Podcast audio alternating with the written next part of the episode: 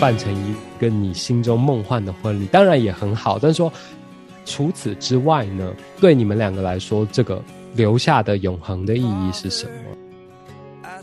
我再也不主持任何新娘单独由父亲牵进场的婚礼。我们的每一个动作都在向这些非基督徒、未曾踏进教会的人传递某种讯息。我是葡萄，我是吴飞，欢迎收听《不孤单地球》。今天呢，我们聊的话题跟我个人有关了，因为我最近不仅就是跟很多朋友聊了。举办婚礼这件事情，不知道为什么最近很多人结婚啊，我自己也才刚主持完一场婚礼，所以。呃，还好你说是刚主持完，不然大家要找你要喜糖。对对对，不是刚刚被举办完，对，是。因为我还是继续开放征友状态。你知道最近这个题外话的很有趣是，前阵子就是我不是有主持这个恋爱季节嘛，然后恋爱季节的这个制作人就传了啊一些听众的回信，然后。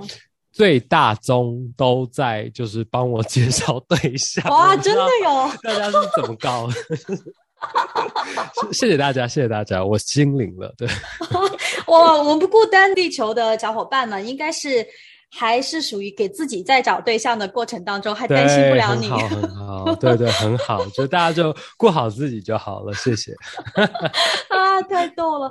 对啊，还要请呃，就是听众们带导就好了，不需要不需要有额外的 过于主动的动作。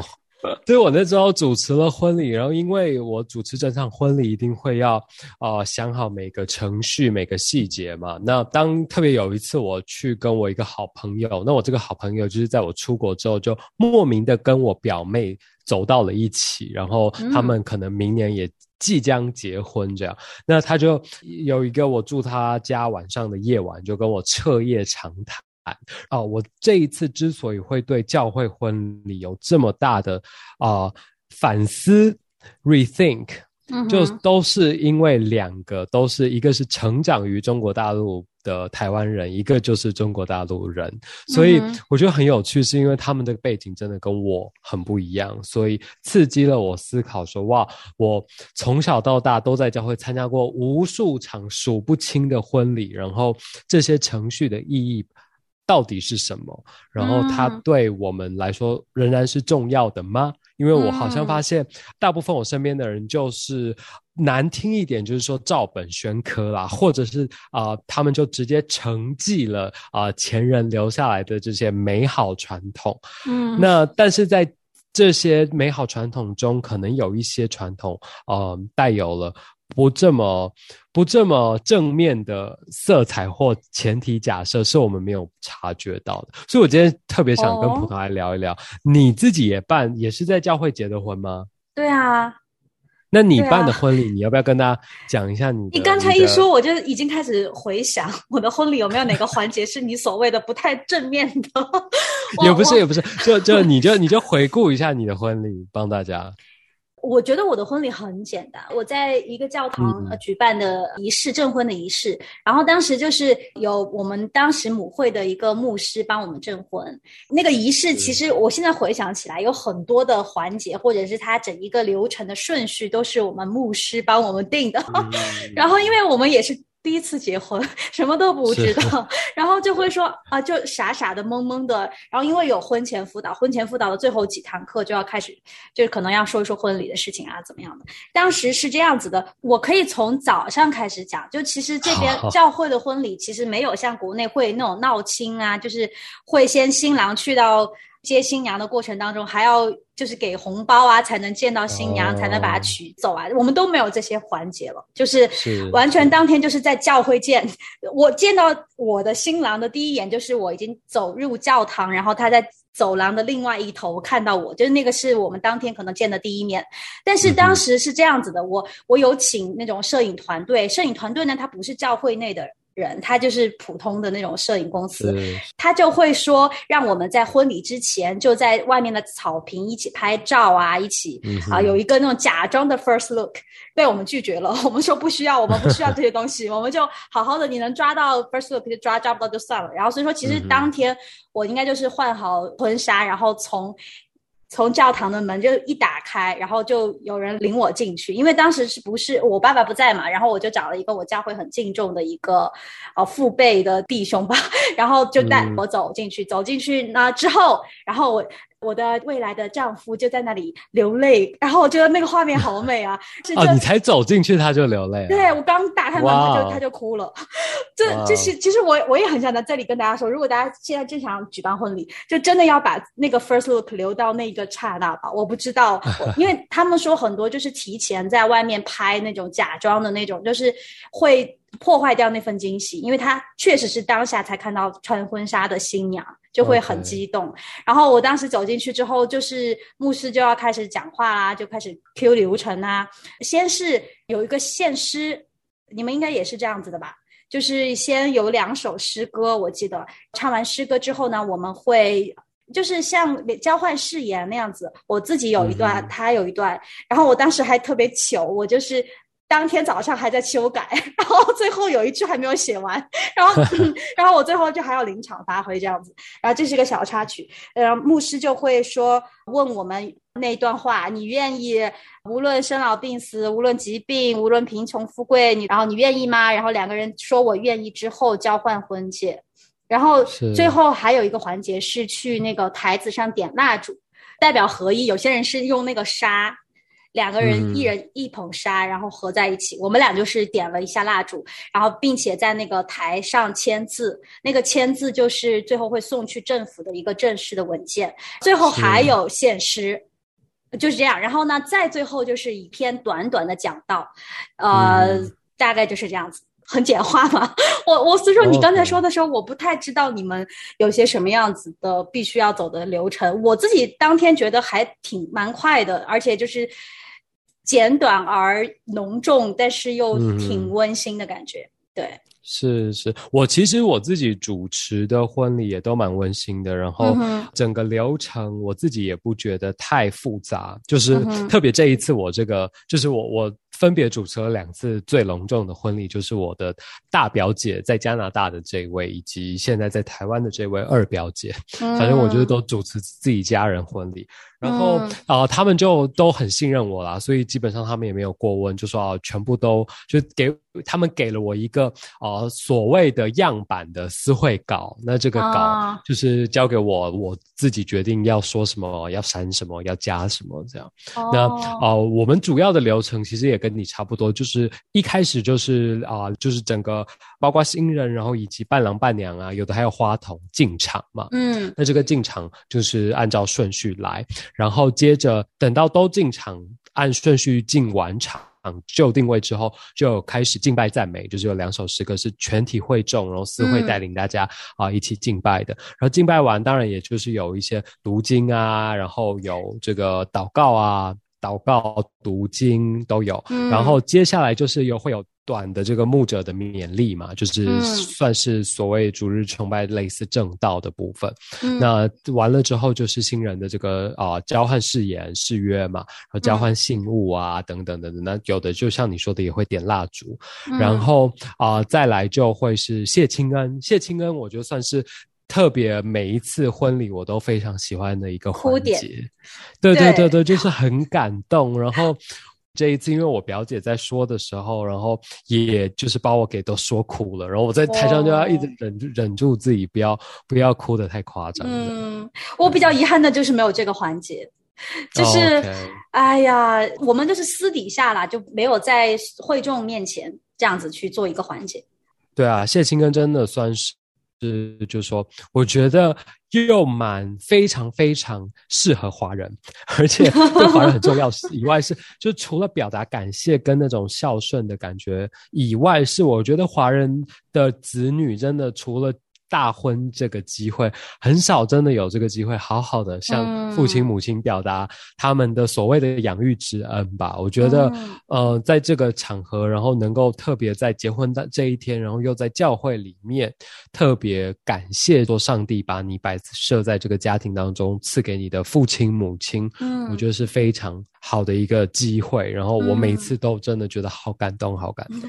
我每次也是，然后我每次看到就是其他的新娘，就会又很怕哭化妆，然后又但是又没有办法鼻涕眼泪一把一把的掉，就那个画面，你就会觉得哇，太太幸福了。就是那种你身边是你最爱的人，你要走入一个新的家庭，然后你在面对你呃原生家庭的时候，然后你带着另另一半跟他们一起诉说这种爱呀，诉说这种感恩啊，我觉得好美哦，那么多人。一起见证。真的，然后包括我们这一次的婚礼当中，除此之外还会有一个影片的时间，就是包括新人的成长啊，然后他们彼此想说的一些话。然后这个部分，这一次我的这个表姐她融入了一些，特别是因为就是我们有一个小的表妹，也就是她的妹妹啊，在很小的时候，比较小的时候就过世了，然后她就把这个部分放进去，对她的想念，以及对她两边的，就是祖父跟外祖父的想念都。放进这个里面，就也是催泪了吧？这个对啊，太催泪了，真的是哇！就是其实我相信你，你的表姐应该就是她有在婚礼之前有真的是想说，这是她人生的最重大的 moment 之一了吧？然后他会去回顾在他生命当中的一些人，特别是亲人啊啊最亲的朋友啊什么的。就是所以说，在他婚礼上面，他可以用这个场合把自己内心的很多的情感都。他也是对自己的一个梳理吧。反正我在婚礼之前，我觉得真的就是每天脑子会想很多很多的事情和人，会出现很多很多的，这真的是人生当中的一个一个很重要的节点。是是是，所以我觉得特别有意义。然后看到他这么多的众亲友们都齐聚一堂，然后有基督徒有非基督徒，所有人都坐在一起，我也觉得非常感动。然后特别啊，从小到大那些啊，我们教会看着我们长大的叔叔伯伯阿姨们，他们都啊各各奔东西之后的这个团聚，在这个就因为他的结婚，我觉得也是非常感人的一个时刻吧。对啊，所以其实对。婚礼我是有非常多的呃觉得温馨，然后包括会被触动到落泪的这些。场面，那接下来就要进入到吐槽的。但是，但是没错，这个但是呢，就是首先有一个点，就是我这一次最大最大要讨论的点。然后，我觉得今天也不是只是针对婚礼啦，就是我就先把后话也都讲完了，这样大家比较清楚我想要说讨论这个的目的。就我觉得传统本身有很多很美好的地方，所以像我很也很喜欢，包括啊。圣公会 （Anglican） 这个宗派，不知道葡萄或大家。对圣公会的了解有多少？但像他们的主日崇拜的礼仪方式，就是非常非常接近天主教，然后有很多繁复的礼仪啊，然后啊，包括用公祷书来祷告啊，然后就是台上的司会跟会众之间的互相对答或起应，来完成整个崇拜过程。我觉得我非常喜欢。但是就是说，在所有这种传统我们直接继承的过程中，我觉得有很多每个时代它各。各自的盲点是我们需要去辨别的。然后，当我们照着传统过的时候，我们尽量避免的是把眼睛捂上、耳朵捂住，然后就是直接照单全收。即便我们把呃这个传统承继过来的过程中没有任何的更改，我觉得很好。但是这个前提是你继承每一样的时候，你都有思考过。做这些的原因目的到底是什么，而不是你知道，就是盲目的觉得哦，我们做这个的原因就是前面的人都这样做，所以我们就这样做。我觉得这个是今天讨论核心比较需要避免的一个心态吧。嗯嗯嗯。但你刚才说的这个是圣公会或者是天主教的一些仪式啊，刚才听起来我们新教这边并没有很多这种所谓的继承的一些传统。是，我觉得这个点也很有趣，就是我们今天想要讨论的第二个很大的一个点，我们就把这些大点讲完，我们等下再来一个一个细说。嗯，就说教会婚礼，基督新教的定义来说是很矛盾的，就说因为婚礼其实在新教看来是一个俗礼。就说天主教有有人说七大，有人说八大圣礼嘛，就包括啊从出生啊到啊洗礼、圣餐，然后婚礼，就是一系列的，然后。告解等等等等，他们都把它看作是圣礼的一部分，包括最后的这个临终都有。那到了马丁路的改教的时候，其实就只留下两个，就是洗礼跟圣餐这两个叫做圣礼，其他全部他都觉得是俗礼，因为包括婚姻可能也不具有所谓的永恒性等等等等，所以都不被包含在这个里面。但是我们好像在教会举行婚礼的时候，又会把它。所谓的神圣化吧，嗯，就甚至我听到很多基督徒在讨论说，教会婚礼前后发生性行为，哪一个才是更恰当的？比如说，他们讨论的问题是说，我如果已经先去法院登记了，那我是不是就可以先住在一起同居了？还是我一定要等到教会婚礼完，我才能够同居？等等等等的问题吧。这个当然也是我所谓的这个呃中国大陆成长。的这个好好朋友，他问我的一个问题了，我就觉得蛮有趣的，是因为哦，我们那天彻夜长谈，谈到了凌晨三点钟 的原因是，的原因是他真的很特别，是他是台湾人，但是他都在中国大陆长大，那所以他呃在中国大陆参加教会聚会等等，参加的当然是家庭教会了。据我所知，就是他跟我说，他从来没有参加过一场所谓我说的这种传统教会的婚礼，直到这一次我主。主持的婚礼，表姐的婚礼才是他人生中第一次参加的教会婚礼。那对比于我，我就是从小到大参加到烂，就是从当花童开始，花童我也不知道当了多少次，然后。可能我小时候长得还蛮可爱的吧，然后，然后就是等等等等，然后一直以来就是都在参加婚礼，甚至主持婚礼，所以对我来说，教会这一套就是倒背如流、习以为常，然后呃不温不热，没有啊，就是 就是很很习惯，它就是这么一套，以至于我。都没有很认真的去思考每一个流程、每一个环节它的意义是什么。然后，当我这一次参加哦是这个婚礼的时候，跟他有这样的一段对话，才帮助我重新思考。包括有一个很有趣的点，他说他的婚礼上，他爸爸能不能拉二胡？要 表演一段是吗？对对对对，我跟我的表妹，我们这种从小在教会长大的，我们就会。第一秒钟，我们都觉得很怪，这教会婚礼怎么会有个拉二胡的时间？就是又不是啊，比如说你自己在外面饭店办啊，然后有一些人会请不同的歌手、不同的乐团来表演嘛，然后所以第一个感觉我们都觉得怪。可是当他再接着问，他说。教会婚礼传统都会有诗班上台嘛？那诗班上台的献诗也是对新人的一种祝福。那他就说，为什么今天我父亲不能用一种他擅长的乐器来表达对我们新人的祝福呢？这么一听，是不是也很有道理啊？对，也很有道理，其实是可以拉二胡。是，用二胡拉一首赞美诗也挺好的。但是我觉得拉其他的就还是有一点怪。完了 完了，你 说就是快乐之类的，什么对对呀，或者是其他的一些所谓俗的歌。对啊，我觉得这就很有趣。那如果婚礼是俗礼，那为什么不能拉俗的歌呢？那如果是圣俗不二分的话，那就也没有所谓俗的歌的定义存在了，对吧？对，就是其实这个讨论就很有趣了。然后，好，我我觉得我要单刀直入的切入我。在所有的礼仪中最受不了的一个点了，也是这一次办完婚礼之后，我立志，我也向众人宣布，因为很多知道很多，我主持完就很多人跑来说啊，他们之后的婚礼也想要请我，呃，当司会啊、主持啊等等等等这样，然后我就有一个很郑重的宣布，就是说我再也不主持任何新娘单独由父亲牵进场的婚礼。哦，这样哇哇！其实我跟你说，为什么？因为其实我婚礼的时候，我妈妈是在的。然后呢，我当时想，因为其实我也不是教会背景长大的，我也很多都不懂。然后我就问说，能不能由我妈妈牵着带我进场？然后竟然得到答案都是最好不要。呃，原因是你有追问他们吗？我有啊，我有啊。然后他们的意思就是说啊，就是呃，传统就是要由父亲牵着呀。然后，而且我们教会确实是那个最后我找到那个长辈，也真的是待我如己出那种，就当女儿带一样。就说其实是可以这样的。而且我妈妈也是一个不太想要去做这个事情的人。然后我们就综合考量了之后，然后我才这样子做了决定。不过我最后真的是你一提起这个事情，有一点触到我心里的那个。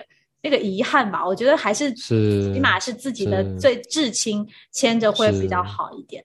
对，是是是，你知道我真的我主持过，包括我大表姐的婚礼，也是她爸爸牵她进场，然后从小参加过这么多场，我从来没有去思考过这件事情的意义。然后我这一次会做出这么郑重的宣告，也是因为。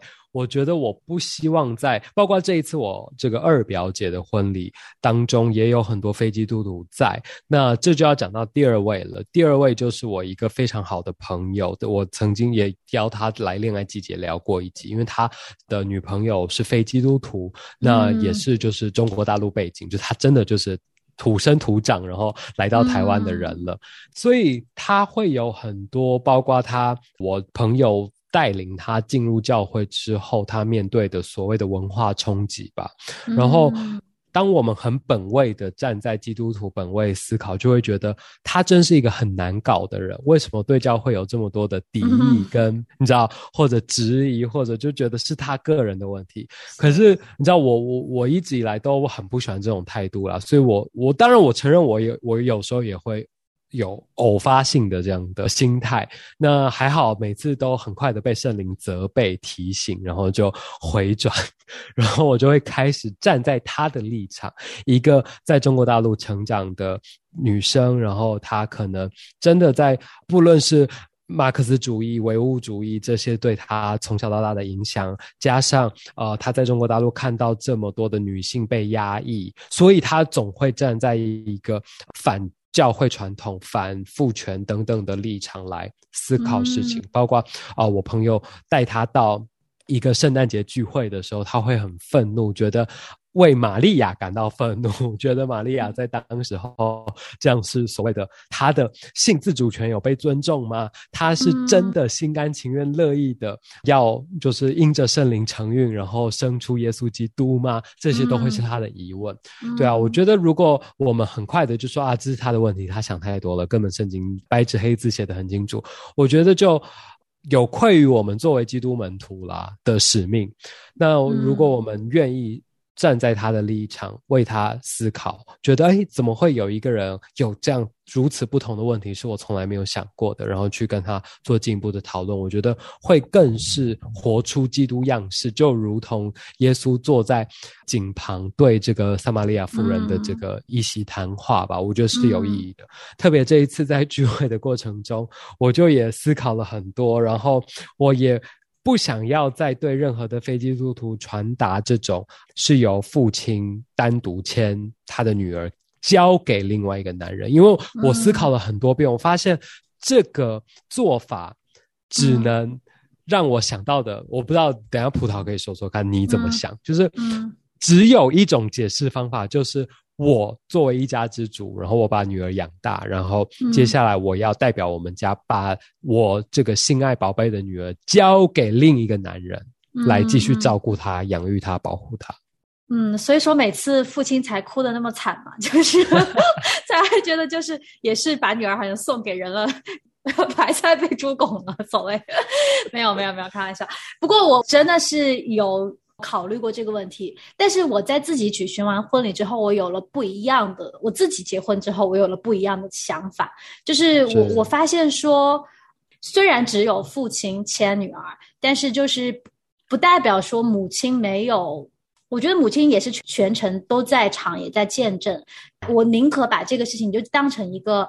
所谓的就是，比如说你刚才说的传统也好，虽然我们要去思考为什么这样，但是当我思考之后，我发现说，即便可能是从父权社会或者是一些很不好的呃对性别的一些歧视传承下来的一些习惯，但是我觉得到如今，它已经变成了一个大家都可以啊认可并接受的事情。只要我心里是没有觉得是我妈妈没有我爸爸重要，我只要我爸爸签就好了。我进行完了这一顿梳理之后，并且我们在场的人都知道，哦，不是因为只有爸爸重要，妈妈不重要，或者怎么样的，就是达达成了这个共识，大家只是会把它当成一个仪式而已。我觉得是我是可以接受的。然后还有就是。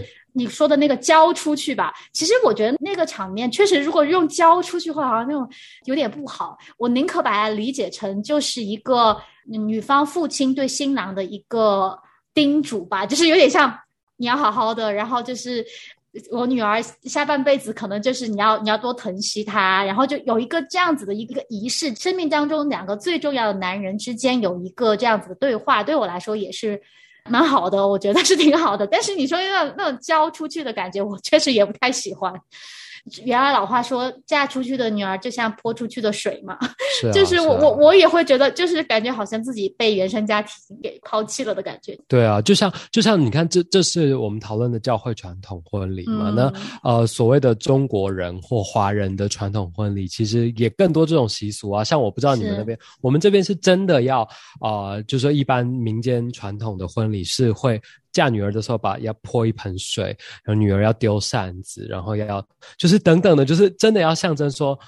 就是我把你送出去了，然后你今天开始开始对是他们家的人了，然后包括其实聘金也有一点这个味道嘛，就是把它买过去了这样的感觉，所以我觉得这这些都是传统啦。那我只是我们今天检验的刚好是教会的传统，毕竟我们的信仰给了我们这样的空间跟机会去去检验嘛。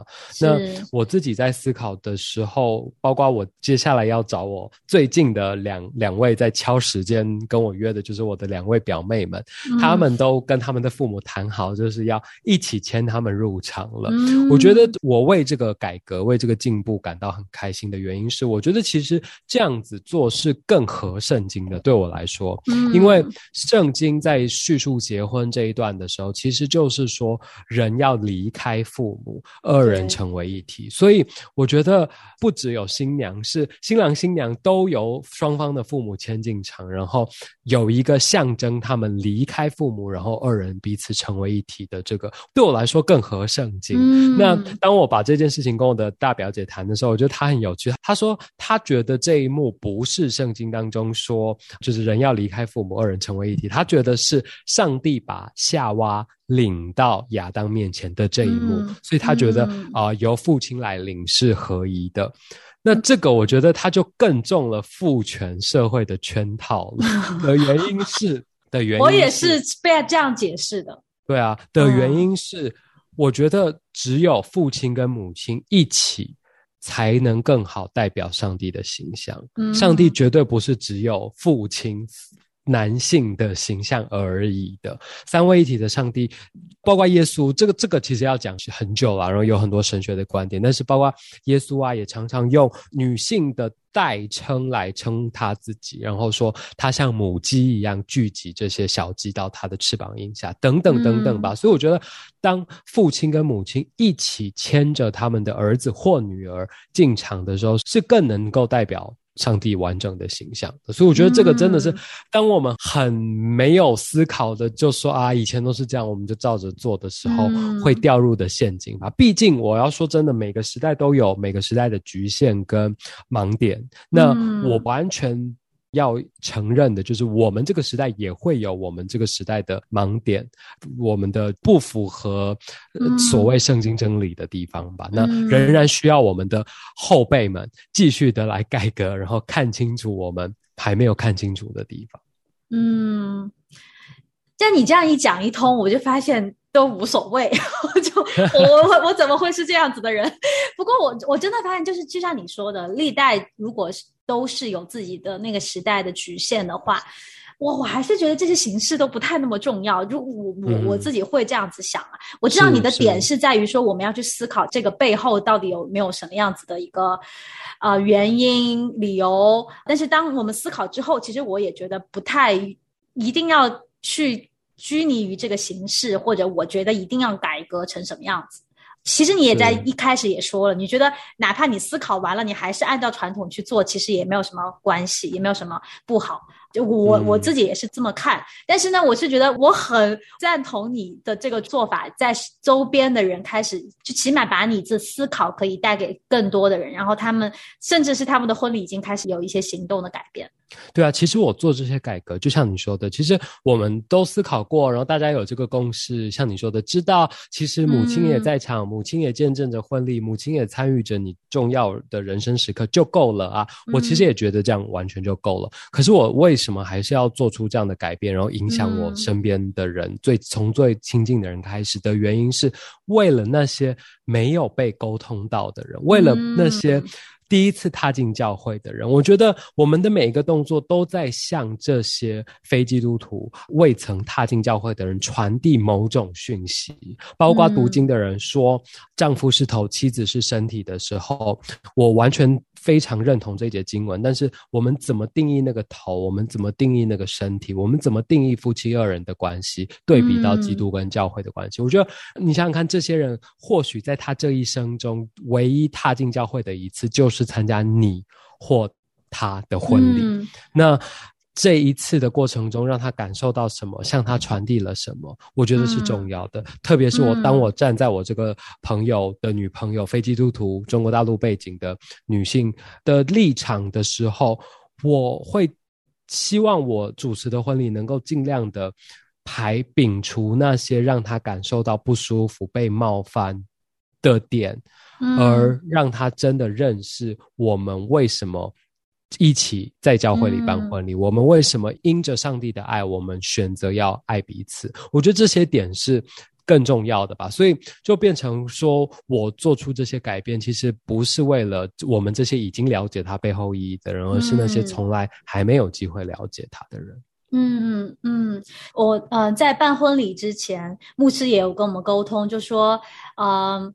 你们想要把这个婚礼变成更多人的祝福吗？就是说，所以说有一些讲道啊、环节啊，他会更加的去把受众、听众想成是第一次来教会的人，他会去着重讲那些东西。然后我们说好啊，其实是，其实你刚刚讲的那个也是呃，给到我一个思考，就是我们的婚礼究竟。因为有很多人觉得我的婚礼是为了我自己办的，就是我一辈子就是有一个这样的仪式，那我自己满足了，我自己听得懂，我自己觉得 OK 就行了，就好了，就好了。但是它其实是有一个，它承载了很多的其他的方方面面的。责任也好，或者是一个你想说一个机会也好吧。其实我当时婚礼完了之后，我所有从大陆来的我的伴郎伴娘们，其实他们都是第一次接触教会，也第一次接触婚礼。他们事后就会有很多的问题来问我，我我我有理解到，因为他们直接认识我，那我可以有事后跟他们一起相处的时间，可以慢慢跟他们解释啊，或者怎么样。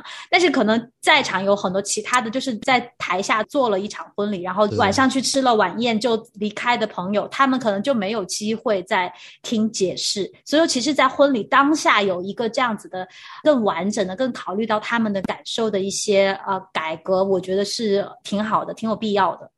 嗯嗯，是对啊，我觉得也真的是透过我就是这一次从这两个人不同的角度，然后重新思考，我才发现我自己也存在很多的盲点。然后啊，当这个我的我的好朋友他。从来没有参加过教会的婚礼，然后他又是一个非常认真，他真的是认真到他需要知道，当他今天要办婚礼的时候，他需要知道每一个婚礼我这么做的意义是什么，然后要想试图把它想清楚的时候，我觉得对啊，对他来说办这场婚礼就很值得，因为透过这场婚礼，他更认识他的另一半。他更认识他自己，他更认识他们两个为什么要在教会办婚礼，而不选择你知道一个最高级的五星级饭店的顶楼，或者在一个海岛上，那不是景色都更美吗？对吧？为什么要选择在教会里办？同时也更认识到底是什么让他们两个看重婚姻是一件重要的事，以及哦需要在上帝面前来立下这个誓约吧。我觉得这个点真的是透过。这样才能把办婚礼，你知道办婚礼真的是一件很累的事。我表姐这次办了这个婚礼，她就说：“哦，我接下来一定要闭关，谁都不见，然后在家里耍废，就是几个礼拜，真的很才能够补足。对，因为真的太多事情要忙了，从前面的谈，然后花的钱也是多，对吧？然后花费人力、心力、物力、财力等等。”那如果就只是把它，就像你说的，办成一个你心中梦幻的婚礼，当然也很好。但是说除此之外呢，对你们两个来说，这个留下的永恒的意义是什么？然后，其实我我好几次也举过这个例子，就是在办婚礼的时候，我的表姐之前的这个大表姐。在炒很多，就是不管喜饼啊，然后座位怎么怎么排的过程中，她才更认识了她的老公，更认识了这位她明明已经交往七八年，然后即将步入礼堂的人，对吧？所以我觉得这个是一个很好的机会，然后在结婚前，然后更让彼此确认关系，知道婚姻的意义，然后也更认识对方。是的，我当天婚礼结束就真的是如释重负，我觉得我真的是办了人生中最大的一件事情，不要不要再让我经历第二次哦。这其实我也当时也有想过。不要办了吧，就是双方父母在一起找个牧师见证一下就好了吧。我真的有有想过这，所以说由这个点开始，我也在想为什么我要办这个婚礼啊。然后其实也是想到了你刚刚说那个层面，就是结婚究竟是为了什么？我们两个结婚就好了呀，然后成见证是好了，但是这个见证，我们在这么多人面前的见证，跟只有父母在一起有什么不一样？或者是是真的就是有一定要思考完这全套的吧？后来我也因为办完婚礼，我很多的朋友同事也来问我说：“哎呀，你们为什么要选择办婚礼啊？”那个时候如果我没有这个思考，我可能就说：“哦，就是。”没有为什么，就是结婚就要办婚礼啊，就就是显得很很很愚蠢。我也觉得不要这样子，而且我们之前不孤单地球节目也讲过有好几期关于办婚礼的事情啊，但是没有今天只是着重讨论了教会的婚礼。其实我一直都觉得，因为我是大陆的背景，所以说我一直比较的是教会的婚礼跟大陆的所谓的更更加的俗礼的那种婚礼来比较，我会觉得。教会的婚礼已经很好了，就是，但是我都没有进一步再思考那么多。今天很谢谢你，其实就是关于呃谁牵着新娘进场啊，然后在一些宣读经文的时候应该怎么样啊，更好的去解释啊。我觉得这些思考都是我自己办婚礼的时候没有想过的问题。是对啊，我觉得婚礼真的是一个充满喜悦、充满感动、充满各种情绪的时刻。那如果我们在筹备之前，能够厘厘清彼此的需求，然后能够把这个婚礼不仅是为我们两个人办，也不仅是为新娘而办。我觉得常常婚礼都感觉是在圆新娘的一个梦而已。当然，我觉得圆新娘的梦是必要的啦。但是除了圆新娘的梦以外，当这个新娘的梦里面能够包含的人不只是她，对吧？就是说，她那个梦做的是。梦的是所有这些人都进入他的梦里面，然后他也就是在思考每个细节的时候，都把这些人的考虑放进他自己的考虑当中。我觉得是更美好的。我最近其实感触很深的是，我在因为我接下来下下个礼拜要上一堂就是很密集的课程呢，就。疯狂读不完的书，就真的是汹涌而至了。那我就读到一个书，我觉得很感动的点是，他在讲呃，在所有宗派里面，美国有个宗派叫门诺会 （Mennonite）。那这个门诺会，他就讲到说，他们的一个传统就是很注重群体。他说，当这个门诺会里面有一个人受苦的时候，他不会觉得是那一个人在受苦，他们讨论的永远是。我们的苦难，我们在受苦，我们的故事，我们经历了什么？我们的社群，我觉得这个很棒。这个其实也是办婚礼的意义啊。如果你根本不在意这些教会的弟兄姐妹们啊，我结婚关他们屁事，他们也不需要来啊。就 就跟他们说啊，我们结婚了，加入夫妻抗力小组，他们就知道了。然后呃，可能寄两盒喜饼给他们，他们就知道了，对吧？那为什么我们要？这么在意他们，然后这么在意这些所有的朋友们，把他们都邀来见证我们的这个生命的重要时刻，其实就是需要让我们活在我们的故事里面，而不是我的故事里。是，哎，其实这里有一个细节，我也想问一下，就是在台湾的教会，你们的仪式和所谓的晚宴或者庆祝的晚餐，它是也是分开的，对吗？嗯，分开。然后，呃，你们发请柬是两拨人是同样的人，还是你们在仪式的时候会特意筛选那些你很想要他来见证你的婚礼的人。有些人会这么做，但是基本上大家现在都是网络上直接开表单，然后就是填说你想要来上午的加下午的，还是上或下等等的吧。嗯，明白明白。我在这边接触到的更多的就是他只会把仪式的这个邀请函发给。最亲的那部分，就是他特别想要见证的人。其实这也说明了一个问题，就是说，这个真的不是为了自己办婚礼，就是你很想要这些人参与到你的这个最喜悦的这一天里面来，所以还是会有这样一个划分。然后晚宴就会有各种样子，可能甚至跟你就只是同事关系打个照面的人也都可以来吃晚餐，但是你不会邀请他来见证你的仪式，或者你邀请了他拒绝了，你也不会觉得有点伤心或者怎么样的。对，这这也侧面说明了这个你刚才想要表达的那个观点。对啊，我觉得就说我们在这个个人主义 如此盛行、被捧上神坛的时代，还是要更多在意这种群体性的关系吧。就是不然说真的，其实如果要个人主义的话，其实也不用结婚，对吧？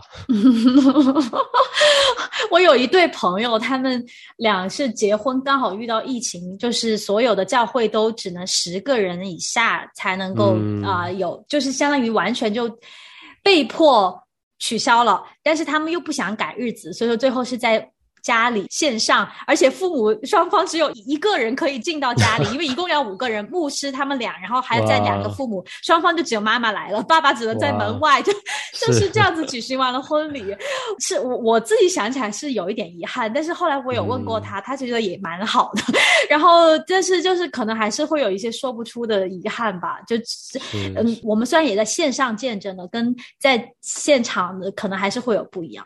对啊，我觉得特别这次我也才参加完婚礼，就是大家花了这么多时间，然后远道而来，从台湾啊东西南北各个地方集中到这里，然后呃穿金戴银也不是啊，就是打扮的 打扮的人模人样的这样，就是其实是很浪费时间、浪费金钱、浪费就是甚至不环保的，对吧？但是但是我的意思是说。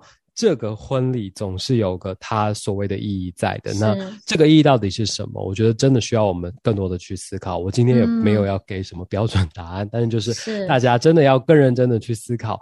哦，我办这场婚礼对我来说，乃至对我们来说的意义是什么？是，而且就像。耶稣与教会的关系，就是新郎跟新娘，他有一天要迎娶我们。其实我因为这个，我有专门去看过犹太人的婚礼是怎么办。哇，我就发现他们真的也是很多很多的礼节，也有很多很多的仪式，包括其实很多耶稣的那个比喻，我当时也没有太看懂。那个犹太人的新娘也是要坐轿子的，也是要被就是被抬起来，脚要离地的。当以以后耶稣来接他的教会的时候，教会也是。被提嘛，我当时不太懂为什么用“被提”这个字，其实好像就是在原文里面，就是像脚离地的这样子的一个状态，其实就是新娘被迎娶的时候那个状态。所以说，我就在想说，婚礼其实有很多很多的。它的很重大的意义，然后也不只是我们眼睛所见的，或者是我们自己可以凭自己的啊想象去简化，甚至是复杂化，怎么样都好，就是我们应该是更去追求它背后的那个意义，甚至是属灵的意义。是，对啊，你上升到这个高度蛮好的，因为就是婚婚姻都不会持续到。周末最终嘛，那真的是我们都要期待，我们每一个人作为基督的心腹，我们继续抱着满满的盼望，期待我们新郎来迎娶我们的那一天。是的，好吧，好吧，那期待无非的婚礼了。好了，好了，好了，谢谢，谢谢大家，我们就下期再见。好的，拜拜，拜拜。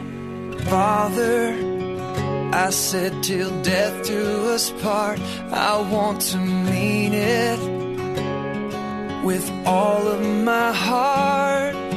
Help me to love you more than I love her. Then I know I can love her